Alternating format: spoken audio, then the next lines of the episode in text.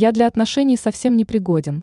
Стас Пьеха высказался о своей личной жизни. Известный российский певец считается завидным холостяком. Информации о личной жизни мало, а сам артист не любит делиться такими подробностями.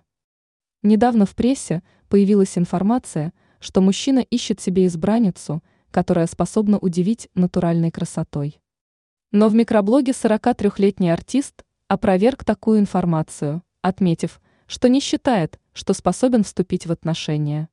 Я такого не говорил. Да и к тому же, я совсем не пригоден для отношений. Особенно продолжительных. Так что набор в группу окончен, расходимся. Цитирует звезду эстрады издание «Газета» РУ.